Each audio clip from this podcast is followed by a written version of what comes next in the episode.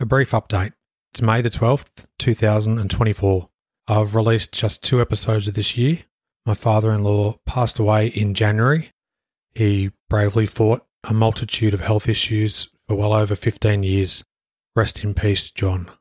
My wife of more than 20 years, Lisa, is remarkably strong, much more so than I. Her outlook on life is always positive and has motivated me to resume my passion project. Research for new episodes is now well underway. Stay tuned and sincere thanks for subscribing to my podcast. For back to back episodes, we actually have some trivia. What have you got for me today? Well, it's a multiple choice regarding our NB85 series. How many days did it take for Larry Bird to break Kevin McHale's scoring record of 56 points in the 84-85 NBA season? Was it A, seven days? Yeah. Was it B, nine days? Right. Or C, I won't even bother because you're holding up nine fingers and have answered the question. Well done. It was nine days. Ah, fantastic. I always like to say that Michael got to play with me for a year at North Carolina. I think it really helped him. spectacular player from the beginning. you can see right away Jordan was going to be a big time scorer. and showed what an impact he was going to have on the league. This is NB86, celebrating the 30 year anniversary of Michael Jordan and the Chicago Bulls 1986 NBA season. And now your hosts, Adam Ryan and Aaron Steen. Welcome back to another episode of NB86. We're up to episode seven of the series. Aaron, as always, mate, welcome and thanks for joining me. Thanks, mate. Looking forward to doing my best Tony Barber or Glenn Ridge impersonation in a moment. Wow, Sale of the Century reference. Australian listeners will love that one, mate. Welcome back if you're a regular listener to the show. And if you're new to the show, thanks for joining us. For back to back episodes, we actually have some trivia. What have you got for me today? Well, it's a multiple choice. Again, with my last trivia question, I've gone you know, original and uses the, the same line of questioning uh, regarding our NB85 series. How many days did it take for Larry Bird to break Kevin McHale's scoring record of 56 points in the 84-85 NBA season? Was it A, seven days? Yeah, Was it B, nine days? right. Or C, I won't even bother because you're holding up nine fingers and have answered the question. Well done. It was nine days. Ah, fantastic. I do actually remember my notes mostly. There's some things I've typed from last series which I've completely forgotten, but that one I was pretty confident in. Nine days later, yeah, breaks the record.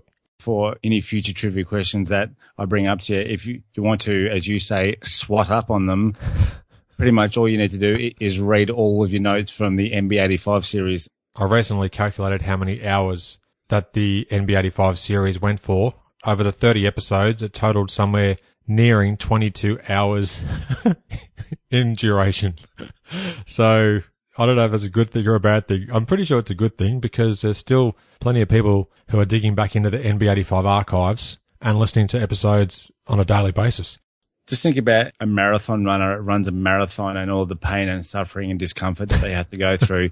that would be a very similar kind of marathon if you were to listen to it for 22 hours straight. Uh, I think they wouldn't even do that to uh, the worst criminals in the world. Yeah, torture. Um, Waterboarding and NB85. I don't know where to go to from there. However, you can access that NB85 series in allairness.com slash NB85. That'll take you to the episode listings on my website. the only series of its kind. I should have remembered that because I shamelessly self promoted it 175 times in the last four months with that one graphic. Hmm. Moving on, your trivia question, mate. Then maybe let me know if you'd like multiple choice.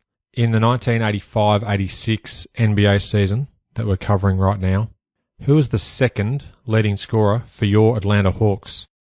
Would you like some multiple choice? Um, multiple choice for the 86 season. Yeah, I will take a multiple choice Okay. because initially the first three guesses I'd have would be Willis, Rivers, or Webb. We'll see how we go, mate. Here's the options. Well, we know who number one was, of course. Uh, Tree Rollins. No, um, here's your choices, mate. You've got Kevin Willis, Glenn Doc Rivers, or Randy Wittman. Geez, that's a, a good one. Um, I'd probably have to go with Glenn Doc Rivers out of those three guys. Is that your final answer? That is my final answer. Randy Wittman. Really? Yes. Randy Wittman averaged 12.9 points a game in 85 86. 12.9, and he was the Second leading scorer. Behind Dominique's NBA league leading 30.3 points per game. You've nailed the points per game for Nick. Randy Wittman was second with 12.9 points a game, closely followed by Kevin Willis at 12.3 and Doc Rivers 11.5. I'd love to see how many times a gap that big in between the number one and number two guys has happened in NBA history because that's a whopper. Quite Billy Pulse. It's a whopper. It's a whopper pulse. Uh, you've always had your finger on the pulse. Mm. Yeah, that's a big disparity, isn't it? 30.3 down to 12.9. Mm. 86, 87, and 88, he averaged 10 points a game or better. So 12.9 was his career high and probably a banner year. Um, but yeah, he played 81 games for the Hawks and had 12.9 points a game. Would not have actually known that had I not had access to the great basketball basketballreference.com. Agreed. NBA News, Notes and Quotes. December 24th, 1985, through January 7th, 1986.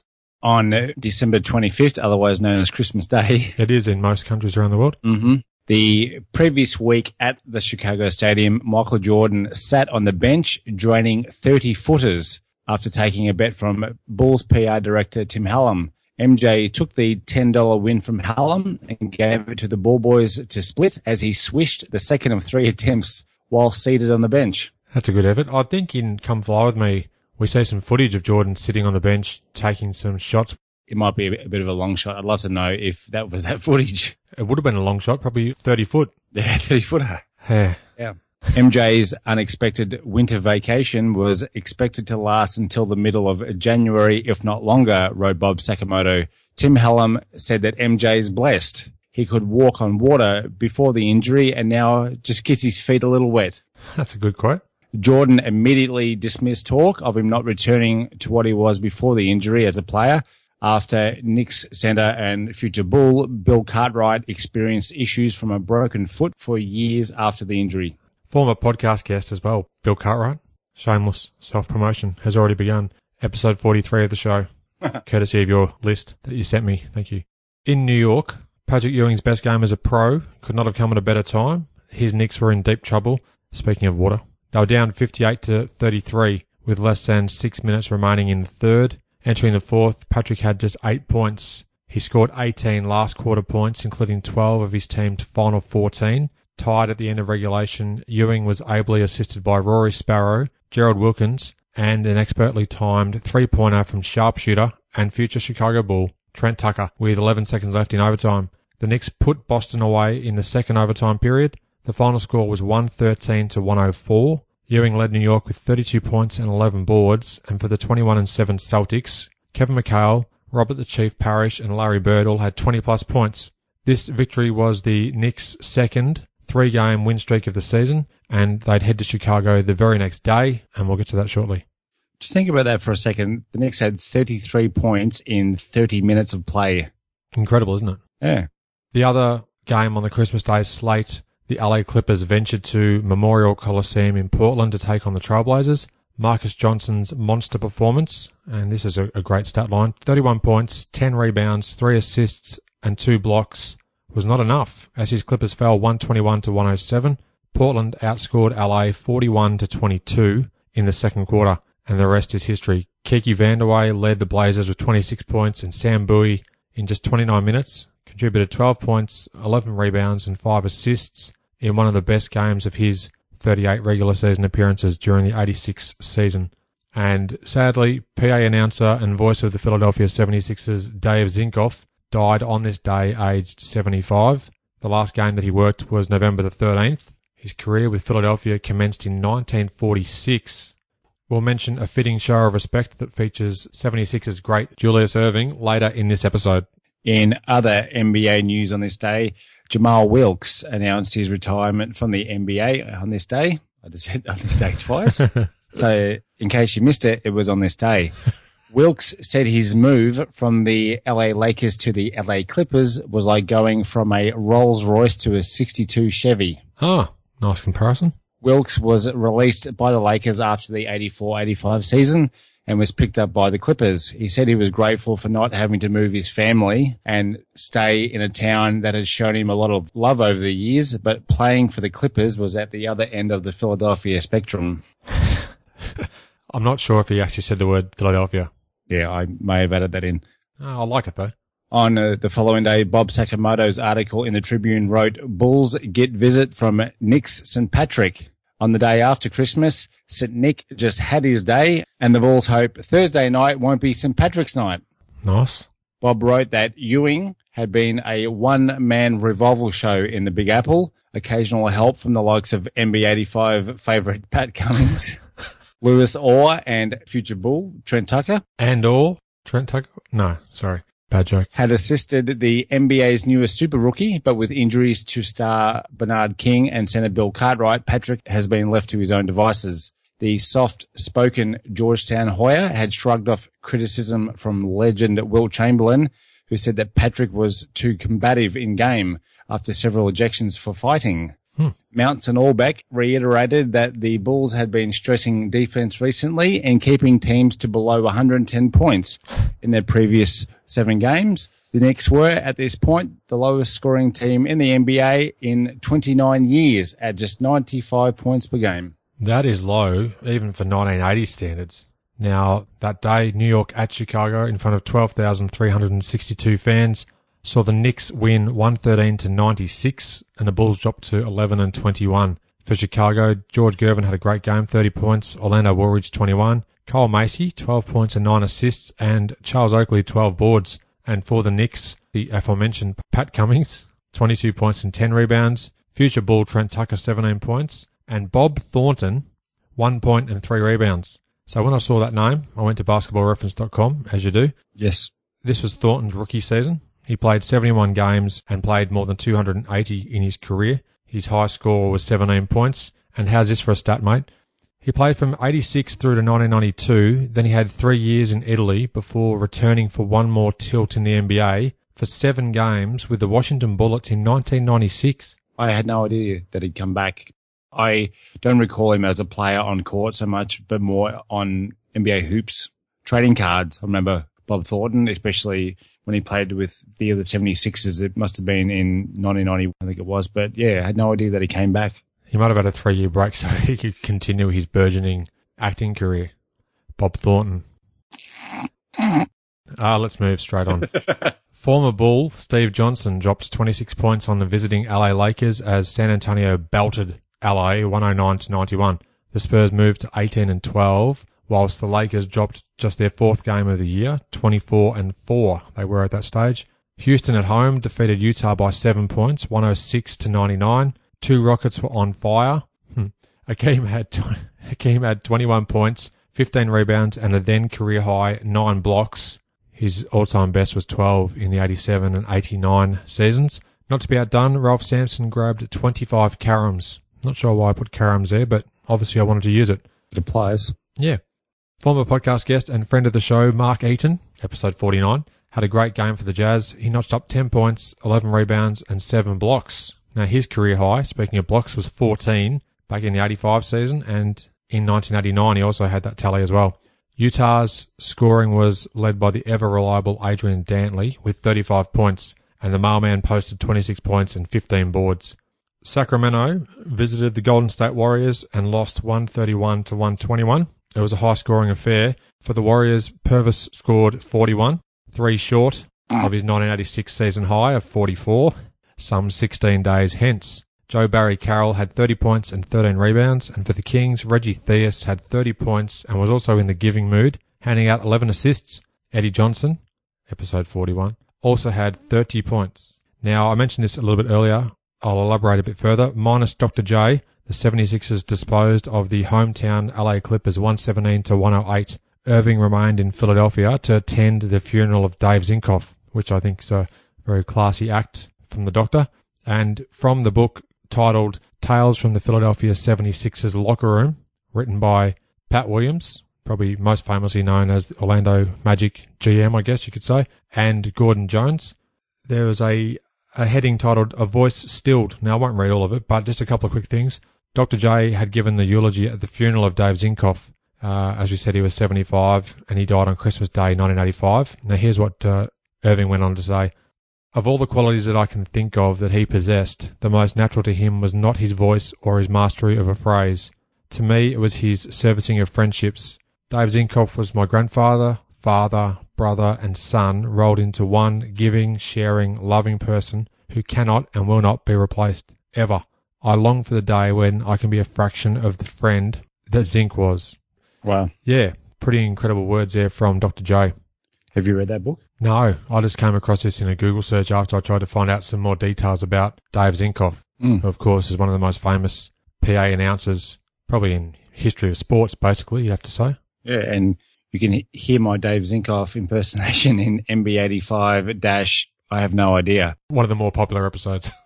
On uh, December 27, what was supposed to be MJ's cast party turned out to be a sad state of affairs against the Ewing less Knicks. MJ's cast came off earlier in the day, and the Bulls' shooting touch went off at the same time, wrote Bob Sakamoto.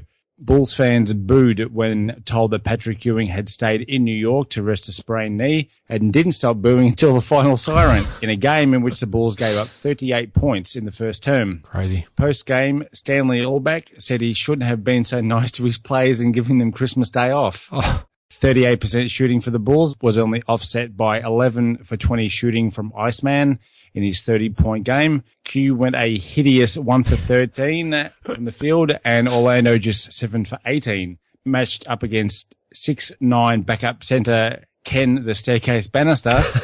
Oldham and Causey managed just eight points between them. General Manager Jerry Krause held a 20 minute closed door meeting after the game.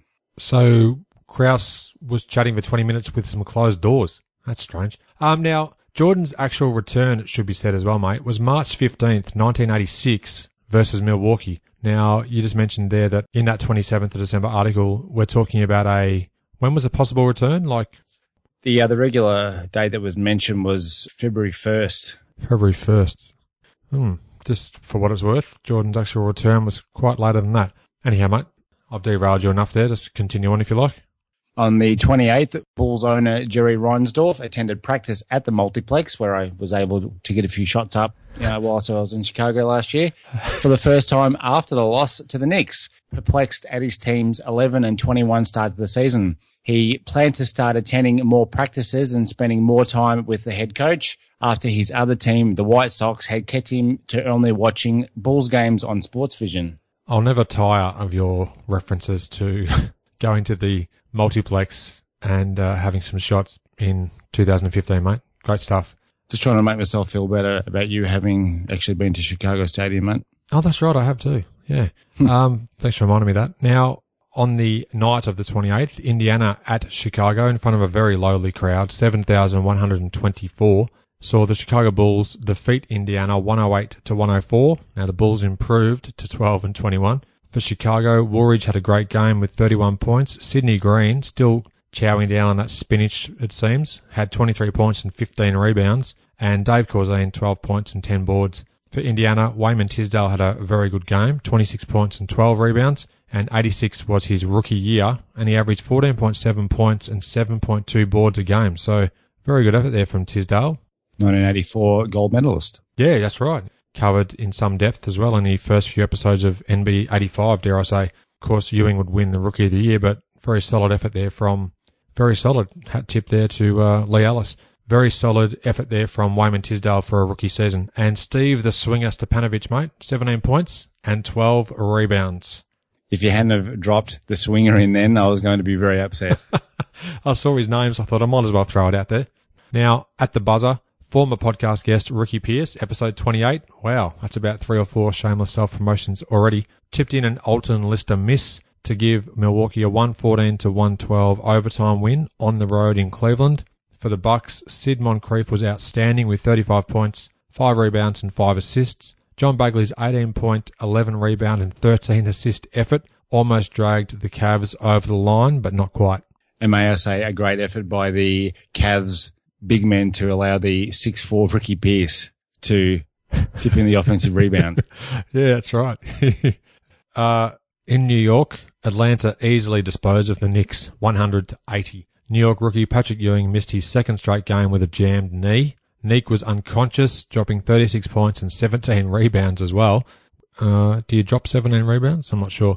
With John Koncak grabbing a career high 20 boards. Just an effort by Nique when he's out cold. That's a fantastic effort, given he was actually unconscious. Anyhow, Adrian Dantley, he was a scoring machine in the 1980s. I won't get tired of saying that either. 39 point performance was overshadowed in his team's 110 to 108 home loss to Boston. Danny Ainge hit the would be game winning field goal late. The 22 and 7 Celtics were led by Larry Bird and Kevin McHale, each scoring 24 points. On the 29th, this edition of the Tribune included a fantasy draft held by notable sports writers in Chicago to select Chicago's all-time dream team across its five major sports teams. Hmm, interesting. Included was a ballot for fans to fill out with players across all positions for the Bulls, Cubs, Bears, White Sox, and Blackhawks for fans to vote for their own inclusions into the team. The Bulls representatives were Jordan, Sloan, Van Lier, Theus, Boozer, Love, Walker, Woolridge, Boerwinkle, Gilmore, and coaches Kirby Motta and, for a second time, Jerry Sloan. He's well to appear on the ballot twice. Um, Carlos Boozer very lucky to get in that list. Extraordinary. It is extraordinary. Social media was not even a figment of anyone's imagination back at this stage, so I love how they had to just fill out a ballot in the newspaper and mail it in. I made a purchase on eBay a few years ago of a 1985 NBA All-Star ballot, one of the original ballots that were available in Footlockers, I think it was at the time. I think you've showed me that once before too. It's a very cool piece of memorabilia. You manually had to fill out the ballot uh, and send it back in. Very cool. Yeah. The only game that was played on December 29 saw the visiting Golden State Warriors shock the Lakers 130 to 122. The 12 and 22 Warriors were led by Joe Barry Carroll's 30 points. Chris Mullin dropped 24, and for the 25 and 5 Lakers, Magic Johnson had 30 points and 12 assists, and Byron Scott chimed in with 29 points. The SAC wrote that the Bulls were going for two in a row for the umpteenth time after not having won two in a row since they started the season with three straight wins. When asked why the Bulls aren't winning, guard Kyle Macy said the Bulls were relying too much on the crowd to give them the extra kick that they needed. And Dave Corzine pointed to a lack of chemistry even on the practice court. He said he has been waiting for four years for the team to come around. Wow. Luckily, he's been a pretty patient guy, wrote Bob. he also said the February 1 return of Michael Jordan will help alleviate some of these problems. In the December 30 Chicago Tribune, in the news notes and nonsense, I noted this little piece of magic here, mate. Have a listen to this. A Christmas tree decorated by basketball star Nancy Lieberman brought $5,000 at an auction to benefit the New York Special Olympics. Some of the ornaments Lieberman draped from the branches were Kareem Abdul-Jabbar's goggles, Mark Aguirre's sneakers, jerseys worn by Patrick Ewing and Michael Jordan, and greeting cards from National Basketball Association legends Elgin Baylor, Wilt Chamberlain, Bob Cousy, John Havlicek, and George Mikan. How good is that? $5,000. Imagine what that will be worth now. Exactly. Incredible. Some of these items. I had to read it twice when I first saw it. $5,000 is a fantastic effort. It would have gone for more, but apparently Havlicek stole the baubles. well, I'm not even sure if that's going to make the episode, but um, we'll move on. In my mind, that was a great joke. Didn't quite play out that well. Um, Chicago at Cleveland, mate, in front of 11,086 fans, saw the Bulls win 121 to 117, and the Bulls improved to 13 and 21. George Gervin continued his great form with 31 points. Sidney Green had 20 points, 11 rebounds, and 8 assists, almost a triple double for Popeye. That's great effort. And Quintin Dailey, 19 points and 9 rebounds. For Cleveland, World B. Free had 29 points, Roy Hinson, 19 points and 10 boards, John Bagley, 15 points and 18 assists, and Mel Turpin, 10 points and 10 rebounds. There goes the dinner bell. Yes, Mel. Mm-hmm. The win marked the first time in 31 games that Chicago had won two straight, all thanks to the Bulls' new motion offense, said Dave Corzine. The much shorter Cleveland guards were taken advantage of all game as the 6'8 Gervin posted them up or the burly Quintin Dailey outmuscled them for 19 points, 5 assists and 9 rebounds. Herb Williams notched up the third highest scoring game of his professional career, netting 38 points in his Pacers' 17 point road win at Washington. The Bullets were led by 11 year veteran Cliff Robinson and his 27 points. In the Bucks' 121 to 110 victory over Detroit, future Bull Craig Hodges severely dislocated the index finger on his right hand. He'd missed more than a month's worth of games before returning early February 1986. And at Denver, Alex English dropped 42 points, 10 rebounds, 6 assists, and 3 steals as his Nuggets held off Houston 125 to 122. Backup center Danny Schayes had 21 points. The visiting Boston Celtics made light work of the LA Clippers 125 to 103. Kevin had 22 points and 18 rebounds, whilst Larry Legend chimed in with 21 points and the Celtics moved to 23 and 7. And San Antonio's five game win streak was snapped as the hometown Portland Trailblazers won 125 to 110. Clyde the Glide had an absolute ripper 23 points, 15 rebounds, and 11 assists. Sweet Bells, aka Mychal Thompson, had 30 points and 9 rebounds, and Sam Bowie had 21 points, 11 boards, and 6 assists. And for the Spurs, Artis Gilmore had 30 points and 11 rebounds, and Mike Mitchell 29 points. On December 31, mate, there were no games played, and quickly, the player of the month for December was Alvin Robertson from San Antonio Spurs, who averaged 20.9 points, 6.9 rebounds, 5.8 assists, and 3.9 steals a game as his Spurs went 10 and 5. So great numbers there from Alvin Robertson, aka Sergeant SWAT, I'm pretty sure, from Dazzling Dunks and Basketball Bloopers. And I think one of the most underrated guys from the 80s and early 90s. Definitely was, mate. He could play all facets of the game.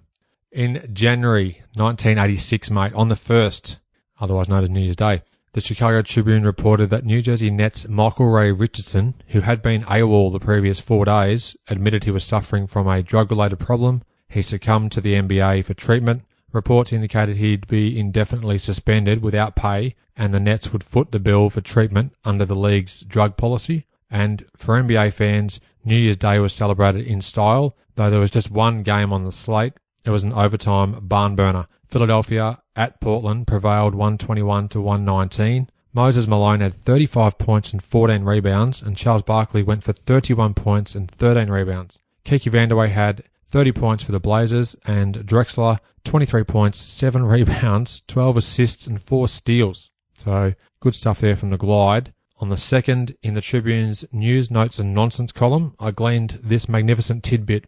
Cleveland guard World B. Free buys 30 tickets for each home game and gives them to underprivileged children who sit in a corner of Richfield Coliseum called World's World. That's cool. That is cool.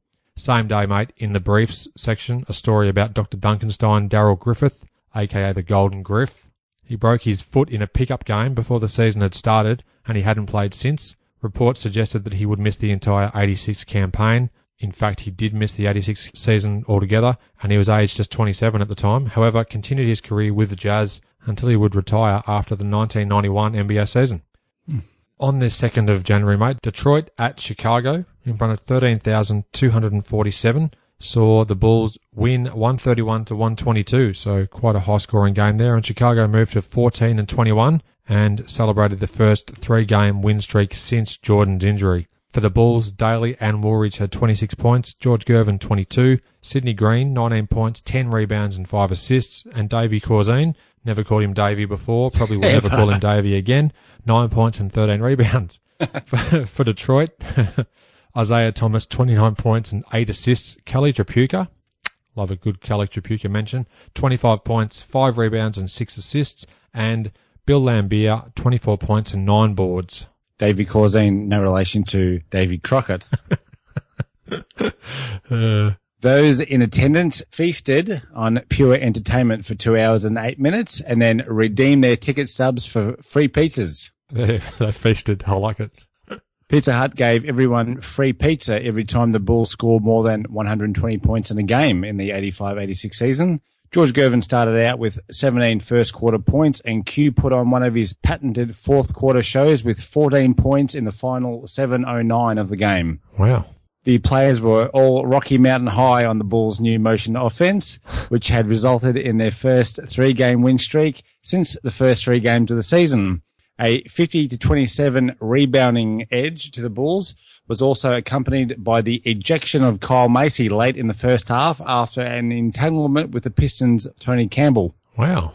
Top Cat would have been a bit uh, more muscly and burlesque, I would have thought, than burlesque. I don't even know if that's the right use of the word. Burlesque. In fact, I don't think he was the burlesque. Burlesque.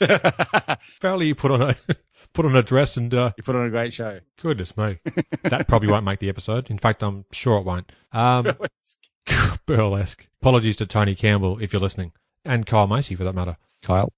In the Washington Bullets away win at New York, the three leading scorers, Jeff Malone with 37, Gus Williams with 32, and Cliff Robinson 28, they accounted for 97 of the team's 115 points, defeating the Knicks by six. New York was led by Gerald Wilkins and his 19 points. Ewing, in his first game back since Christmas Day, scored 11 points in the loss. Now, whilst it was his first game back since Christmas Day, he did attend the Tony Campbell burlesque performance. Um, Boston dominated hometown Indiana, winning 122 to 104. The Celtics record moved to 24 and 7. Dennis Johnson scored 29 points and teammate Larry Bird casually dropped 27 points, 13 rebounds, 8 assists and 4 steals. The 9 and 22 Pacers were led by 1984 Olympian Vern Fleming and Wayman Tisdale's 18 points apiece. Actually, they were both 1984 Olympians, I should say. Gold medalists. On the 3rd of January, mate, the Ailing New York fired its former star, then Director of Basketball Operations Dave DeBusschere, replacing him with Scotty Stirling, who was the then NBA Vice President of Operations. Yes. Yes. I think he probably was saying the opposite of yes, let's be honest. No. no. In Atlanta, the Pistons failed to fire on all cylinders, dropping a 111 to 101 decision versus the Hawks. This was Detroit's 10th loss in its previous 11 games. Dominique had 32 points and 10 rebounds. Kelly Tripucka led the Pistons with 26 points, and Laimbeer had 22 points and nabbed 17 rebounds. At home, the Celtics had great scoring input from Bird, Johnson, and McHale, 76 points combined. 25 and 7 Boston won the game 129 to 117 against the New Jersey Nets. And on the 4th of January, Atlanta at Chicago in front of another pretty ordinary crowd, 8,826, saw the Hawks come in and take the win 111 to 100. The Bulls were 14 and 22 at that time. For the Bulls, Woolridge had 21 points, Sidney Green 15 points and 10 boards, Jawann Oldham had 7 points, 12 rebounds and 4 blocks, and for Atlanta, Dominique 27 points and 4 steals. Jon Koncak had 14 points and 7 rebounds. The Atlanta Hawks had an answer to the Bulls' three game win streak. His name was Dominique. The emergence of Wilkins from slam dunk king to complete player to be mentioned alongside the likes of Magic and Bird had the Hawks second in the Central at this point of the season. Doc Rivers attributed a preseason of him staying on Dominique's case in practice to be one of the driving forces to Nique becoming an all-star caliber player in 85-86. Rivers said if Wilkins was 30 feet away from the basket, he wouldn't pass to him. But if he was under the basket, he'd get it to him every time and would even start yelling at him if he took a bad shot. A preseason team meeting resulted in the Hawks trying to run other teams off the court with their younger legs in 1986. Good stuff there from Doc Rivers. Interesting to note, mate, in Bob Sakamoto's NBA notebook column in that day's Chicago Tribune, there were actually rumblings of Chuck Daly's possible firing as Detroit coach. Incredible, in hindsight, really, to think that he could have been given the axe before the Pistons even entered the top echelon of the Eastern Conference, won two NBA titles, to then be topped off with Chuck Daly named Dream Team coach in 1992 at the Olympics. Um, on the 5th of January, mate, technically there were only two games played on this date, and I'll get to more of that in a moment. Both were blowouts. Purvis Short's 36 points were a game high in his Warriors road loss to the Portland Trailblazers 136 to 120. The other game had the visiting Washington Bullets falling by 30 to the juggernaut that was the LA Lakers 118 to 88. Rookie AC Green had 20 points and 10 rebounds off the bench for LA, whilst the Magic Man dialed up 17 assists. Jawann Oldham was excused by the Bulls on the 6th of January to return home to Seattle to be with his older brother Bruce, who was suffering from brain cancer. Oldham, who was one of 11 children, was told that his 40 year old brother only had a matter of three or four days to live. Wow. I had no idea about that. That's very confronting. In other news, Michael Jordan's famous left foot was due to be examined again this week, with Mark Pfeil expecting MJ to be back on court on February 1st at the latest. Hmm. And whilst in Chicago filming a movie, actors Billy Crystal and Gregory Hines frequented Bulls games at Chicago Stadium. Whenever Orlando saw Crystal at a game, he would give the actor his best Billy Crystal impersonation. I, however, will not. I was just almost expecting a Billy Crystal rendition there, but um, would have been some good comic relief. On the night of January 5, mate, for the first time in NBA history, a game was postponed in progress. Hat tip there to the Chicago Tribune. The leaky roof atop the Seattle Center Coliseum led to wet patches on the court, making play too dangerous. So the game was called off early in the second quarter, with the visiting Suns of Phoenix ahead 35 to 24. NBA Commissioner David Stern then ruled the game would resume the following day, January 6, 1986, with the score Phoenix 35, Seattle 24, and 10 minutes and 48 seconds were left in the second quarter. So that was pretty cool to note. The Suns prevailed 114 to 97. Phoenix's high man was Larry Nance with 27 points. James Edwards, future Bull, aka Buddha, had 25 points. And the X-Man was the only Sonics player with 20 plus points. He racked up 24 in his team's 17 point loss. Two other games occurred on January the 6th. Philadelphia won for the ninth time in 10 games, holding off San Antonio 108 to 102. Sacramento at home walloped the Bosh- the Washington Bullets. Hmm. the Washington Bullets 106 to 87. Hello to- to Chris Bosh, if you're listening. Oh, jeez. Reggie Theus had 17 points and 16 assists. It was the 17th consecutive sellout at Arco Arena in front of 10,333. Fans chanted three in a row, three in a row during the final minute. That was the Kings' first three game win streak of the 85 86 season. On the following day, the Bulls' 12th man, Mike Smrek, could have been excused for tossing and turning in his sleep all night as he was about to start for the first time in his NBA career with regular starting center Jawann Oldham back home in Seattle. Stan Albeck wanted to keep Dave Corzine in his regular role off the bench, leaving the Bulls' 12th man, Smrek, pronounced wreck as in nervous wreck, wrote the sack. Albeck, with a laugh, said they were trying to knock the Chicago Bears off the front page of the paper with the controversial move. That's a good little tidbit, this one. the sack then wrote that he would likely start the game against Mike Gminski and also encounter Chocolate Thunder during the game. Welcome to the NBA, Mike Schmreck. Mm. In that said game, New Jersey Nets at Chicago, in front of just 7,716 fans, the Nets held on to win 110 to 105. The Bulls dropped to 14 and 23, and the Nets improved to 22 and 14. However, they actually ended the season 39 and 43. So the wheels certainly fell off towards the end of their season, or maybe the walls fell off because it was coach Dave Wohl. Chicago were led by George Gervin with 28 points and Sidney Green had 18 rebounds. And for New Jersey, the aforementioned Daryl Dawkins had 24 points and 6 boards, and Otis Birdsong had 19 points and 9 assists. 24 points and several power dunks by Daryl Dawkins gave Mike Smrek a tough initiation in his first ever NBA start. Post game, Smrek commented on how strong Dawkins was and that he, and I quote, had a good time with me. As Chocolate Thunder simply held Smrek off with one hand to get position for those numerous power dunks. Dawkins said that Smrek was big, strong, and worked hard, so he'll be all right. Then followed that with, now I'm going to get me some ribs and I'll be all right. Oh. Daryl Dawkins, always up for a quote. George Gervin showed appreciation of Dawkins' game with this comment. He's just live. Ain't no Memorex when it comes to double D. No, sir, he's live. Of course, I went straight to Wikipedia for an explanation of what Ice meant when he said this. And it turns out that Memorex entered the consumer media business in 1971 and started the ad campaign first with its shattering glass advertisements Oh. and then with a series of famous television commercials featuring Ella Fitzgerald. In the commercials, she would sing a note that shattered the glass while being recorded to a Memorex audio cassette. The tape was played back and the recording also broke the glass, asking, is it live or is it Memorex? Wow. This would become the company slogan, which was used in a series of advertisements released through the 1970s and 1980s. There you go. That's that's that is some great information. Yeah. I'm glad you went and did some more research there, mate. Thanks for doing that. Always appreciated. Now, in a gutty four point win at home, the Pistons held off the Boston Celtics 113 to 109.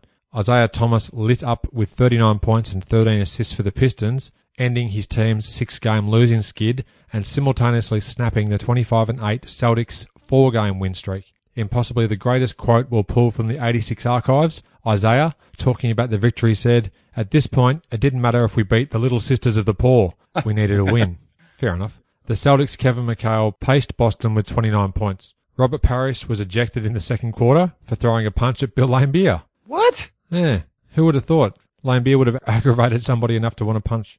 Um, Larry Bird's would-be game-tying basket with just seven seconds left got waved off due to an offensive foul that was called on Kevin McHale. Akeem Olajuwon's monster stat line of 26 points, 12 rebounds, and 11 blocks kept his 23 and 12 Houston Rockets unbeaten at home, defeating Golden State 124 to 115. Let's round the episode out, mate, with our players of the week for December 29. Your favourite, Dominique Wilkins of Atlanta, 35.5 points, 15.5 rebounds, and 3 assists a game. And the Hawks went 1 and 1 due to the Christmas break, of course. Not too many games were played at that period of time. And January 5, Clyde Drexler of Portland had 21.3 points, 9 rebounds, 9.3 assists, and 2.8 steals, guiding his Trailblazers to a 3 and 1 record. For the individual highs, points, it was Alex English with 42 in Denver's game versus Houston on the 30th of December. Rebounds, Ralph Sampson pulled down 25 boards versus Utah on the 26th of December. And the high assist man was Sleepy Floyd of Golden State with 18 at LA on the 29th of December. And he was matched by John Bagley of Cleveland versus Chicago on the 30th of December. Now, let's round it out with the NBA standings through January the 7th, 1986. The division leaders were in the Atlantic, Boston were 25 and 8. In the Central, Milwaukee were 25 and 12. In the Midwest, Houston was 23 and 12. And in the Pacific, specifically, the Lakers were 27 and 5. The Bulls were 14 and 23. They went 3 and 3 during this span of time. And the Indiana Pacers were the cellar dwellers of the league at 10 and 23. All right, mate. That rounds out another episode of the show. this is normally where I say, would you like to add anything? Of course you do add something. Thanks again, mate, for being part of the show. What would you like to add there, mate? Tony Campbell ain't live. He's burlesque. Giddy up. Thanks for listening. I hope you enjoyed the show and share my web address with your friends and colleagues in allairness.com. Check out the podcast archive for plenty more episodes with high profile guests. Follow me on Twitter at in all airness. Please add your like to the show's social hub, facebook.com slash in all airness. Join me next time for another edition of the show.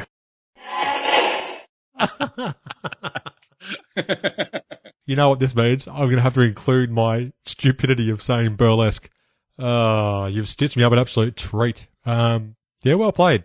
Good job. There's a pretty good strike rate of things that, that you say whilst we're recording that you then follow up with a, that probably won't make it to the final episode, and it usually does. That's true. Because then I listen back to it on reflection and I think, you know, we can't be bloody perfect, can we? So, Dude, that ship sailed back at the start of NBA 85. That's true. It did. That that went a long time ago. Um,